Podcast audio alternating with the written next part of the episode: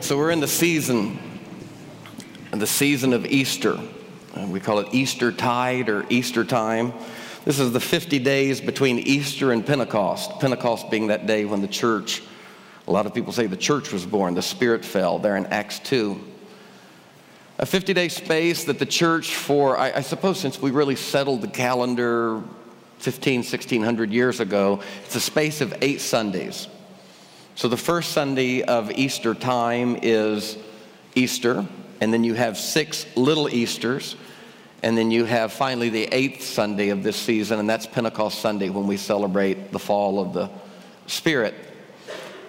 This is a season, obviously, those 50 days. Paul said after Christ arose on that Sunday, that first Sunday, he was seen. We talked about that last week. I think it's really really interesting that in Paul's description of the gospel in 1 Corinthians 15, you remember we talked about this, so I don't want to be too redundant, but Paul said the gospel is that Christ died, was buried, resurrected, and was seen. So it's not, it's not a tripart gospel, it's, it's quartered. Death, burial, resurrection, and he was seen. And we can gloss over the seeing if we're not careful, except that Paul used what was it, 10 words to describe the death, four words to describe the burial, 11 words to describe uh, the resurrection, and 66 words to describe the seeing. So, six times as many words for the seeing as the resurrection itself. And of course, all of these parts are intertwined. But he went on and he said, I think with some emotion and pathos and meaning here, he said Christ was seen by Peter, he was seen by the 12, he was seen by 500 people in a group event, he was seen by all of the apostles, and then he said he was seen by me, one born out of season. After that 50 day window on the road to Damascus, I saw him. And so we've been talking about Easter, the season of Easter as a time of seeing. And if we look to the seeing of Peter, the 12, the 500, it wasn't just talking about, you know, ocular spotting, visually recognizing an image, but getting down to that deeper prophetic idea of what it means to really see this was a time when Peter, who really hadn't seen him, saw him. This was a time, and you could say it this way, when, when the disciples who hadn't gotten him at all, because when he talked about going to Jerusalem to die, the Bible says they rebuked him. They contradicted him, disagreed with him. When he asked them, who do men say that I am? They said, they say you're Elias, John the Baptist. Jesus in Matthew 16 there at Caesarea Philippi said, Who do you say that I am? And they all sat there silently. It was a two part test, and everybody knows if you get one out of two answers, you did just good enough to fail. And the first question was, Who do people say that I am? What do men say about me? And they knew that answer. And then finally, Simon Peter says, you're the Christ, the Son of the living God. And Jesus said, You've well said. And just about the time Simon Peter feels good about himself, the very next statement, Jesus said, And I must needs go to Jerusalem and suffer many things. And the Bible says Peter literally took him aside and rebuked him. And Jesus looked at him and said, Get behind me, Satan. Easter post resurrection was a time when those who had seen him without seeing him finally saw him. Maybe the hand motions. They had seen him without seeing him, and they finally saw him. And, and there almost every example in this season scripturally is that idea of you know Mary at the feet of Jesus seeing him and believing he's a gardener and then hearing that voice say Mary and her response of Rabboni and the peace that flooded her. Even in the post resurrection scene, when the first person to encounter the risen Christ encountered him, she encountered him as a gardener. That's about seeing, isn't it? Of course, there was an image in front of her, but she saw with faith. She saw a gardener. And then Jesus dropped that hint with his voice Mary. Oh, could you imagine that feeling when her eyes opened? Not her eyes opened, when her eyes opened. Rabboni. Seeing, Thomas says, I know that you say you saw him, but I haven't seen him. I need to see the prints and the wound.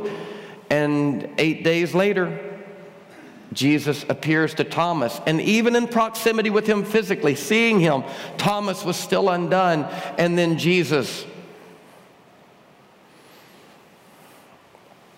And Thomas sees. And he puts his finger into the print, drops to his knees. My Lord and my God. That's the kind of seeing that this season is about. And again, the way the Christian church is called to observe Scripture is not called to historically recognize an event that we honor, but we're called into that event. So Easter tide is not something that happened 2,000 years ago in one 50 day window, it's a continual process for us.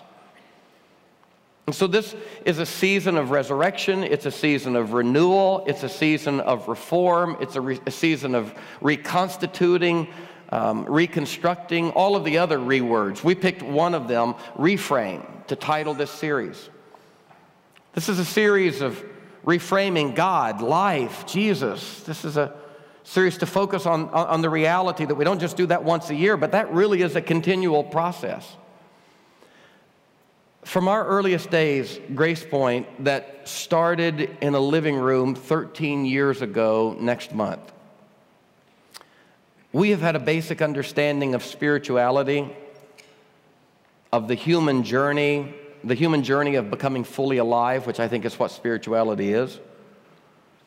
Our understanding of what it means to be a human being and to be fully alive, and as C.S. Lewis said, we don't have a soul, we are a soul, and to live into that soulishness that we are, is that life part of life, or at least a partial description of life, is that life happens to us in a continual, in a continual, seasonal, cyclical, rhythmic manner. Life is not perfectly linear, and we don't we don't graduate nearly as much as we think we do. We don't accomplish nearly as much as we think we do. We don't have as much tenor, maybe, to speak professorial languages, maybe, or the academy's language. We don't have as much tenor as maybe we thought we had. But we live in a continuous cycle that the sages of old called the paschal cycle. And this is the gospel, paschal, coming from the Hebrew word for Passover lamb. The paschal cycle is focusing on the passion of Jesus. And the passion of Jesus, remember, was he was born, there was a life, there was dying, there was death, and the dying was different from the death. It was, as Buechner said, a long day's dying. The dying perhaps was worse than the death. But birth and life, and, and the Gospels are careful, not as much as the Gospel of Thomas that some receive and some don't receive, but the Gospels were at least careful to put what Paul didn't put the Gospels were written years after Paul wrote his letters, and Paul never said anything about nativities and virgin births and wise men from afar. But 20 more years of reflection for the church, and we said, you know, we not only need to talk about what Paul talked about the dying and the death and the burial, let's go back. There was something in that birth. He predates even the birth. John's was the latest gospel, and John looked at the other writers and said, You guys still haven't captured it with the nativity because in the beginning wasn't Bethlehem, in the beginning was God, and Jesus was with God, and Jesus was God, and the plan, the logos. I mean, there was, there's always been this theological reflection about the gospel, and I think if if John reflecting on the gospel was that disparate from Paul after 40 years, I, I can only imagine what 2,000 years has done to us as we reflect on the gospel. Good Lord, that's all progressives are asking for. Don't take that away from the church. Don't make us fix everything. Every good thing was done by the end of the first century. That's not true in botany. It's not true in economics. That's not true in any other facet of life.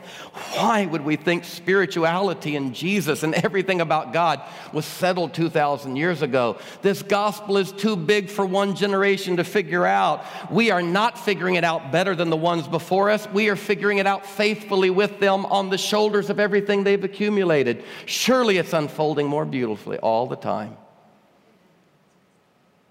Our understanding is that this is a paschal cycle of, of pre existence of soul. That was Jesus. Nativities, childhoods. Luke's gospel said, I, I even want to tell you about when he was 12. Carpenter shops, living dying, wrestling, death, burial, resurrection. And I wish it was as simple as the first third of life is for living, and then there's a stage of crisis where you die, and then the last stage, the last large trimester of life is where you live a fully resurrected life and you've got it all together. But that's not true.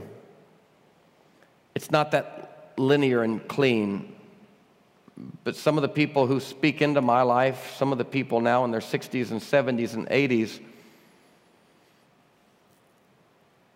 there's a childlikeness. I can, I can tell you, in youth and middle age, we battle childishness. But childishness and childlikeness are two different things. And the early years and even the middle years are this growing out of childishness. And the interesting thing is, you don't grow out of childish, childishness into some robust adult maturity. Uh, the robust adult maturity is to recapture naivete and what's called a second naivete, and to replace childishness with childlikeness. Because there was something very beautiful in us when we were five. Oh, there were dangerous things and things that were untoward. But Jesus did say, except you become as a little child. And his life teased out for us this tension between childishness and childlikeness. And what we've been saying here for years is that there is no graduation, there is no tenure. That we are living in a constant cycle. And just about the time you've experienced resurrection and new birth and Pentecost, and you have a season of that. And there are seasons of resurrection, there are seasons of dying that are longer than any of us want them to be. I wish I could tell you the season of dying is this long and the season of living, but there are, there are seasons that last for years. And sometimes there's, eh, we're conflicted because there's parts of our life that feel like they're in the dying, and there are other parts of our life that feel like they're in the Pentecost, and there are other parts of our life that feel like they're in infancy. It's more complex than even, you know, categorizing one life one way. Our life is many things. You might be on top of the world vocationally and relationally at home. Your world's falling apart. You, you may have the best, you may be like C.S. Lewis and Joy. They met and finally had love and relationship, and she gets cancer. Life is this strange admixture of good and bad. And Jesus said the wheat and tare furling grow together in such a way that about the time you start trying to pull the tares out, you realize their roots are intertwined with the good stuff and you almost do damage to the good stuff by trying to pull the bad stuff out. And you finally get out of your dualistic thinking and say, maybe I'm not the one, Jason, to judge what's good and bad. Maybe it's all things work together. Grace Point's had a basic understanding of spirituality and the human journey that it happens in a rhythm, it happens in seasons, it happens in cycles. And if you're in a season of resurrection and Pentecost and full aliveness and clarity and the risen Christ and God and life makes all the sense in the world, and that season's lasted seven years, it doesn't mean that there isn't a season of dying coming somewhere. It doesn't mean that there's not other parts of your life that are still to be transformed, and transformation always includes dying. Well, with that said, this church early on recognized that there was what we considered to be in our own lives, in our own community, and maybe in the church writ large. And you always teeter on the verge of presumptuousness to think that you have anything to add to others or anything to add to something as large and robust as Christianity or even religion or human spirituality. But I got to tell you, in the beginning, there was a group of us looking at, the own, at our own deficits, saying, I think this is not only indicative of us, I think it's indicative of the church, again, writ large. And that is, the church has not been the best at allowing questions, struggle, um, the dark night of the soul. Uh, we have not in our rush for orthodoxy, in our desperation to be right and to believe right, because somehow early on, belief and faith got tangled up with ideology and actually having mental assent about ideas. And our eternal destiny, whether we were going to burn forever or live in an eternal paradise, depended on if we believed right. So a ton of energy got absorbed by us on believing right. And then when you finally did believe right, which generally meant, you know, giving in to what the authorities figures told you because you knew they had to know more than you do, the accumulated wisdom of 2,000 years, so you, you just believe. And, and any assault on that belief, be it external or internal, I mean, Facebook is proof of this, politics is proof of this. Any assault on my beliefs, if it's external, then there's this vociferous, voracious response where I fight and go to arms. And Shakespeare's right, thou dost protest too much because the indication of that kind of severe reaction is something's, there's an insecurity inside. And that's true because the assault from the outside is only angering us because it mirrors the assault from the inside. And the assault from the inside has already scared us to death, and we can't bear the possibility that it might be corroborated by something from the outside.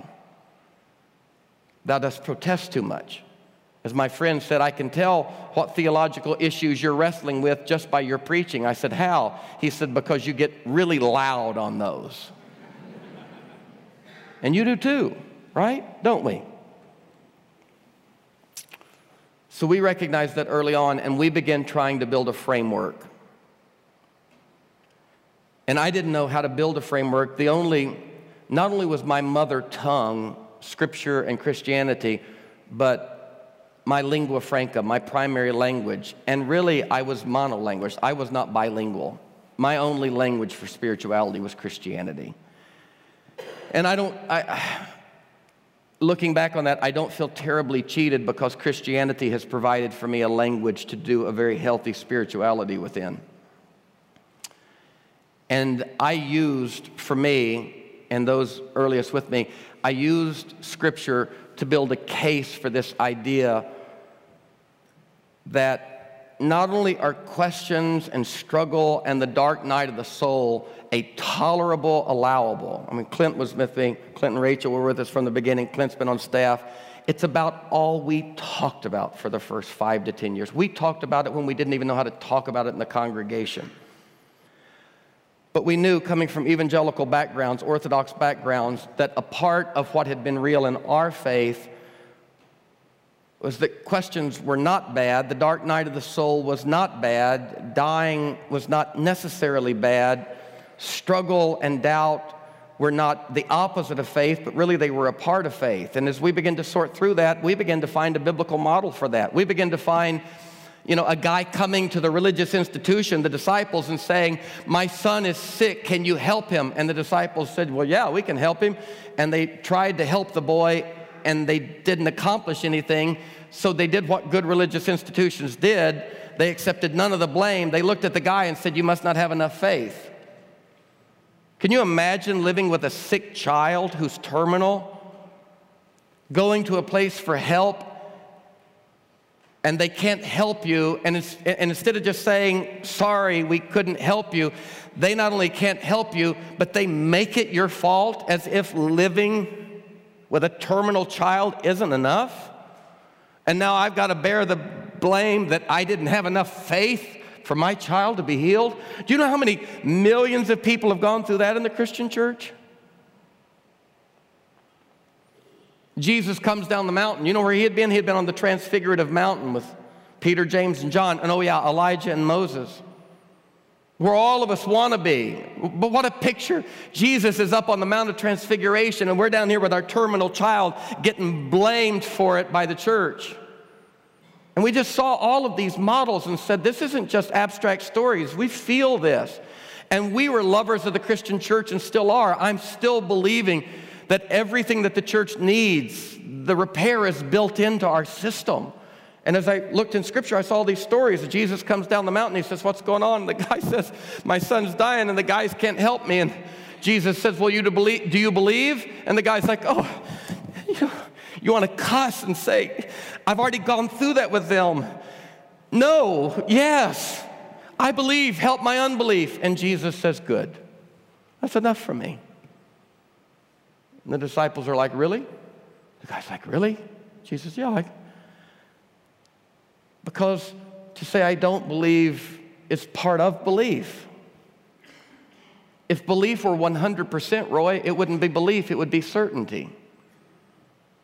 And in a world as vast as ours, with God as vi- invisible as God is and inaudible sometime, and I defer to all of those who see God all the time and hear God all the time, that has not been my 48 years. I understand, I believe, help my unbelief. And so we begin to build this process. And, and, and I started reading and I, and I saw all of these models. Richard Rohr says that life really goes through a process of you build your castle. Anybody built a castle? Alan, you built a castle? No, none of us have built a castle. We have all built a castle. You build your castle, and then you know what happens? Life deconstructs your castle. The castle gets torn down, Rohr says. And, and, and then, Steve, he tells us that we're sitting there in the destruction of our castle that we spent the first third or half of life building, and now it's destroyed. And you either go one of two ways the way of the wise or the way of the fool. And most of us try the way of the fool because it's the way we're trained, and the way of the fool is to get Humpty Dumpty back together again. And to rebuild the castle, right? We got to get our castle built back together again. And, but he said the way of the that's the way of the fool. The way of the wise is to sort through the rubble and find the stuff of home and rebuild a humble cottage for you and God to live in together. And then you live in this peaceful cottage with God. And then I, I, was reading at the same time Walter Brueggemann, who pointed out that the Psalms could be easily divided into three categories. He called them categories of naive orientation, disorientation, and reorientation. Brueggemann said some of the Psalms come from David's earliest life. King was on the throne, righteous people prospered, bad people were punished. One stone could knock a guy named Goliath down, lions and bears were killed on behalf of the sheep, and the world was right. Brueggemann said those Psalms come from the earliest days of David's life. It was a received, naive orientation to the world. Things just always work out. But then David goes on the run. I mean, Samuel comes to him, pours oil over his head, and after pouring oil over his head, says, You're the next king. And David's like, Okay, great. He makes his way to Jerusalem. Saul says, I don't know who told you that. And David goes on the run for 20 years.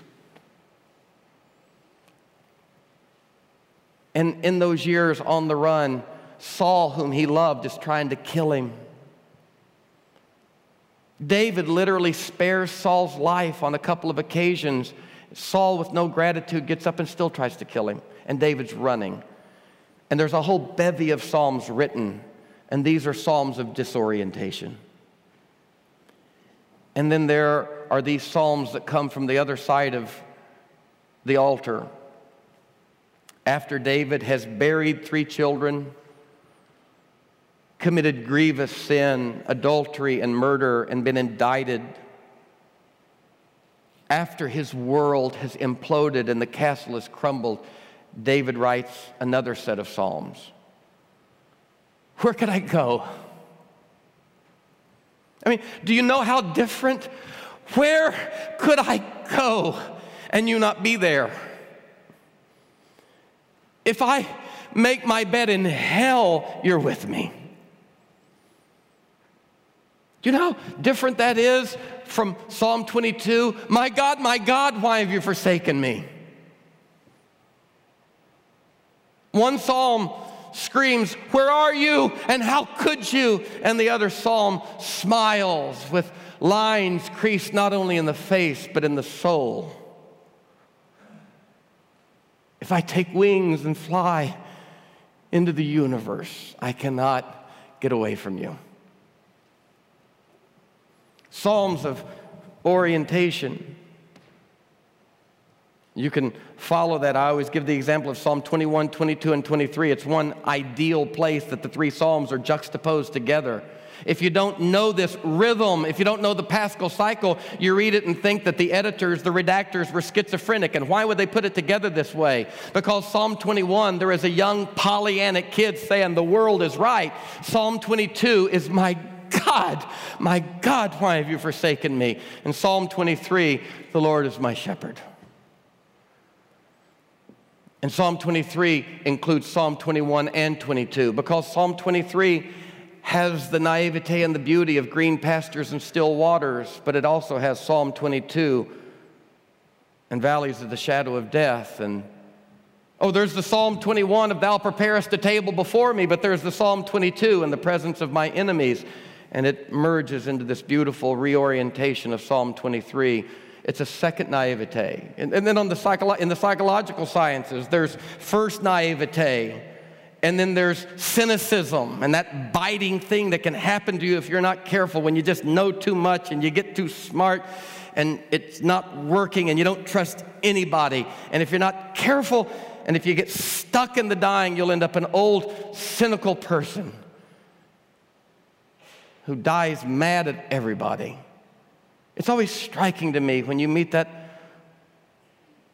gray haired person that looks tenderized by life and at 90 years opens their mouth and in their eighth and ninth and tenth decades open their mouth and there's biting and ugliness. It's like, wow, what happened? You didn't get through the dying, the, the Gethsemane. But if you can manage your way through the first naivete and through the pain of the cynicism, there is a second naivete that comes. That's why a wise person once said the, the, young, the young person in first naivete, the young person who doesn't weep is a fool, because there's plenty to weep about. But the old person who doesn't laugh, they're a fool. Let me get that right. The young person who doesn't weep stronger than that. The young person who doesn't weep, the young person who can get so lost in their own castle that they can't see 10,000 children starving to death every day. The person who can't get outside of the myopia of their own naivete and Pollyannic world, their own Psalm 21. The young person who doesn't weep who can't get involved in social action, who can't get outside of themselves, the, one, the young person who doesn't meet the tears of things in the world, they're a barbarian. Steve, the old man who doesn't laugh, is a fool. Because moving through the cynicism is recapturing the laughter. It's coming back to the naivete, but it's a second naivete. It's not a childish naivete, it's a childlike naivete. It's the ability to capture the Psalm 21 of your kindergarten view of the world with the mixture of the reality of things and still believe with Julian that all manner of things shall be well. That somehow the young man could look and say the moral arc of the universe in spite in spite of what was happening in Selma and Birmingham and Montgomery and Chicago, he would stern his chin and say, The moral arc of the universe bends toward justice. I will not get lost in the cynicism.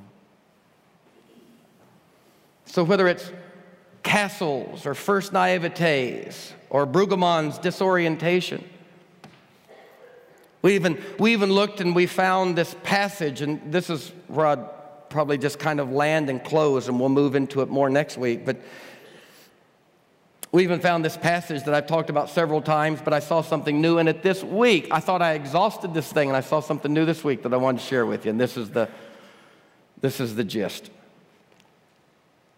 I tell the story that probably eight or nine Easters ago, I was trying to do an Easter message, and I noticed that there were a lot of Marys, and I was confused about the Marys, and so you've heard that. So I diagrammed the Marys, and it strikes me that this woman named Mary, who's the sister of Martha and Lazarus, is only mentioned three times in Scripture, and yet it's very pivotal mentions.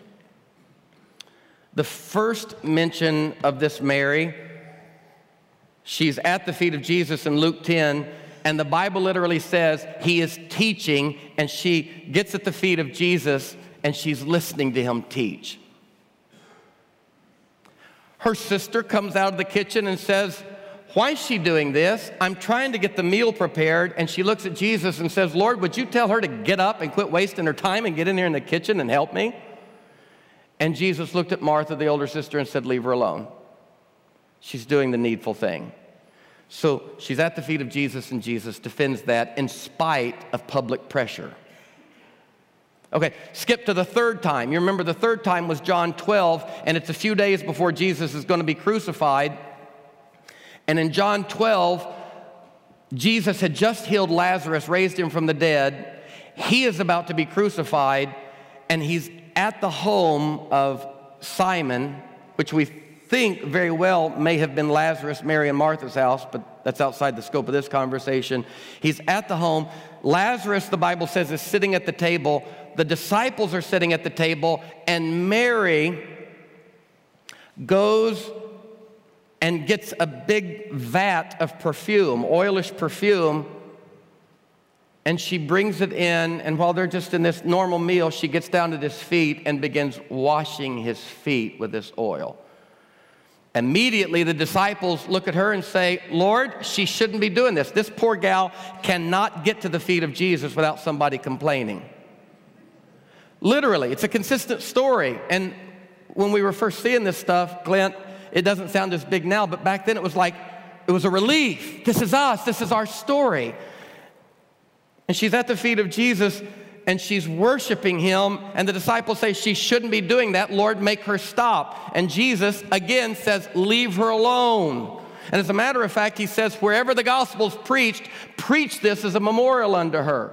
I wonder how much we preach the full gospel because Jesus said, When the gospel's preached, tell this story. And you have to wonder if it had been a man, if it would have made it into the gospel better. So you got that. But then there's this middle ground, and this is what came alive to us. There was a second time she's in the story, and it's three weeks before she's at the feet of Jesus worshiping, and about six months after she's at the feet of Jesus learning. And that is when her brother Lazarus was dying, and they said, What are we going to do? He's almost dead. And Mary says, I know. Well, of course she knew because she had just been at the feet of Jesus learning, right? And when you're at the feet of Jesus learning, Jesus is so clear, you get it. And it makes sense. And you know exactly what he said, right? This is easy stuff.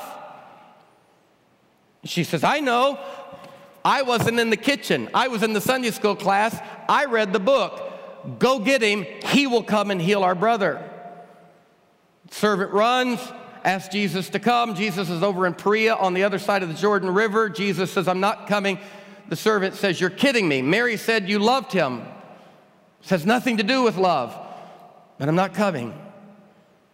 Servant comes back. Mary says, Where's Jesus? Servant said, He's not coming. Mary must have thought, Well, okay, he just said, You do it, sent the word, and maybe he can heal from afar, right? And the servant said, He didn't say anything. And she sat there and watched without hospice, analgesics, anesthetics, opiums, without no help, she watched a brother for the next couple of days die.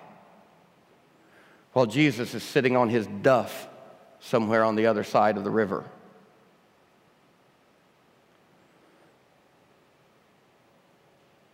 And four days later, Jesus looks at his disciples and says, You know, I think I'm going to go see Mary and Martha and Lazarus. And they said, Lord, he's already dead. And Jesus said, I know, and I'm glad for your sake I wasn't there. What? What the? What about for his sake? this stuff of existential import, this stuff of an invisible God and a universe as large as this and a soul as complex as mine, to think that you can sit at the feet of Jesus one or two sessions or read one book.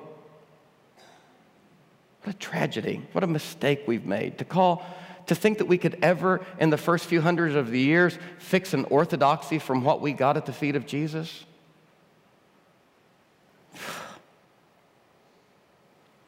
Gets up, goes, and as he's coming into town, one of the servants spots him, runs into the house. You can't believe who's coming. And Martha says, Who? And the servant says, Jesus. And the Bible says the older sister, she's lost her brother, but she didn't have a screwed up theology that she had to reconcile and get disappointed about. Expectations create disappointments, especially false ones misunderstandings. Martha goes out, she's like, Lord, our brother's dead. And Jesus has this rich theological conversation with her that's put into his mouth by the late Christian church in the first century because they had a lot of theological issues with why Jesus hadn't come yet and people were dying. So this story was remembered and told for that reason. And Martha gets all of that, and that's great, and that's all anybody ever talked about. It's called realized eschatology, and it's set over and against Mark's eschatology, and it's not the point. The point's not Martha. The point is, Jesus looks at Martha after having this big conversation. He says, Where's Mary? And she says, She's in the house. And Jesus said, Did she not want to see me? The Bible says, when Martha went out to meet him, Mary sat down and didn't go out. She did everything but flip him off. He sat down on me, I'm going to sit down on him. Martha comes back into the house, and this is what I want to leave you with, and it builds to next week. Martha comes back into the house. This is what I had never seen before. What I had seen was Martha comes in and says, Mary, Jesus wants to see you. That's what I always said because I thought that's what Scripture said. And it almost does. Jesus wants to see you. And Mary begrudgingly goes out. And when she gets to Jesus, the Bible said she fell at his feet. So that's uncanny. She's in Scripture three times, all three times explicitly, she's at the feet of Jesus. The first time is what we call Christian education. The third time is what we call Christian worship. And we've created industries on both of those. And our churches are built with worship sanctuaries and educational spaces. You think we haven't built a place for worshiping Jesus in alabaster boxes and learning from Jesus in Sunday school classes. We got books, we got whole industries built on those. But another part of the gospel is there was space at the feet of Jesus. She fell down and he was silent and in his presence, she looked at him and said, Where were you? How could you? If you would have done what you said you would do, our brother would be alive.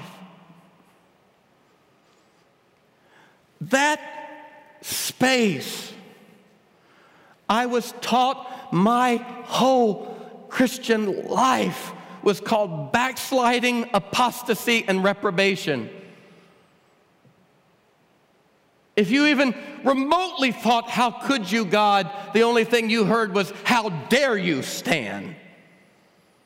Who do you think you are? But that's not what Jesus did at all. He didn't even engage her with the Martha conversation of deep theology. He looked down, picked her up in the middle of her questions, held her in her anger, and said, Where is he? And she looked through bitter tears and thought to herself, Why do you even care? Don't put any flowers now. And they go out to the tomb and I can see her as she gets to the tomb. She says, There, there. And the Bible said Jesus responds as the face of God, and he shuts his mouth and he opens his tear ducts, and he just weeps. Jesus wept, and the shortest verse in the Bible is packed with the most meaning.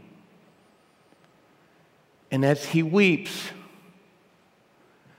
she weeps, and without a word, their tears mingle, and her heart begins to heal. And then he raises Lazarus from the dead, and that ballyhooed story gets all of the attention, and we miss the real healing in John 11. it's been an adventure and missing the point. And so we just decided early on, Clint, myself, and just a few others, we decided early on, whatever we do, we are going to make sure somewhere in between worship and learning, we're going to give people a space to be as human as they need to be and ask whatever they need to ask and be honest. Because we think there's acreage at the feet of Jesus for that kind of thing. This is not a mea culpa, but it's an admission, and it's not been a mistake. I think that has been very right. But here's what I want to say to you about that for us in this season of reframing. we provided a, a, a, place for deconstruction and questions so large that I just want to warn against the temptation to think that that's the end result. This season of resurrection is not called deframing, it's called reframing. And I have watched some of us find an identity in being deconstructed, cynical, disoriented. And as Emily Dickinson said, if you're not careful, the wound can grow so large until your whole life falls into it. And I just want to say that this will forever be a place. As long as I get to be a part of it and the leaders that I know that are here are a part of it, this will forever be a safe place for deconstructing people. But I also want you to know that the point of deconstruction Shelley, for all of us is that we can open our hearts again and say, okay, I don't want the rest of my life to be a reaction to fundamentalism. I don't want the rest of my life to be, this is what I believe about God, this is what I don't believe about God. I don't want to live the rest of my life saying that my deepest convictions are what I don't believe. And that's what I wanted to say. I saw it this week Clint, when Martha came into the house, I've been quoting her for years, she said, Mary, Jesus wants to see you. It's not what she said. She said, Mary, and like a good doctor, she went right to the pain in a tender way. She said, Mary, the teacher wants to see you.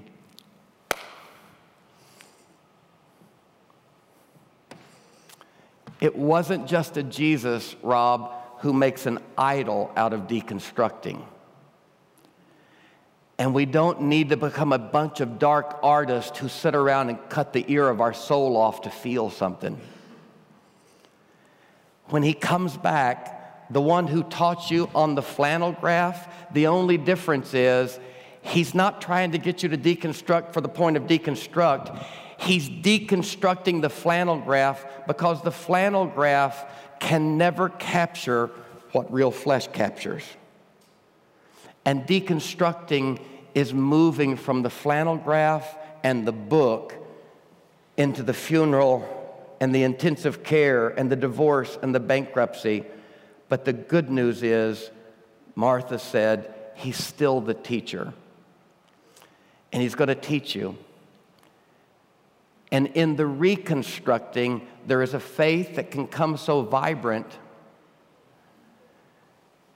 that the next time we see Mary in Scripture, she's looking at Jesus and she's not cutting off her ear and saying, I just don't know. It's all a mystery. I'm just going to embrace the deconstruction and be disoriented the rest of my life. Don't develop an identity there. Don't live the life of a cynic. Find what you do believe. Find what does vivify your soul.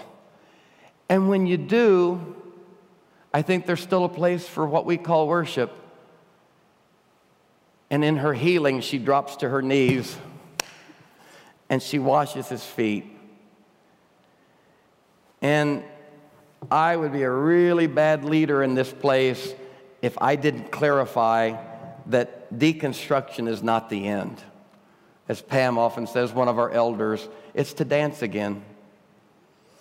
And for some of you, like the Israelites who hung your harp on the willow tree and you hadn't been able to sing in years, stick with Him.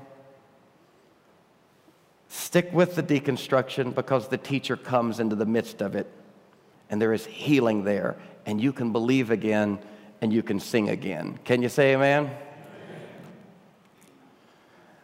I want to close the service today with a word. And to give this very positive word. This incredibly pivotal and important word. And I'm saying all of that because this church has been through a lot in the last couple of years. Uh, I am so happy to be here.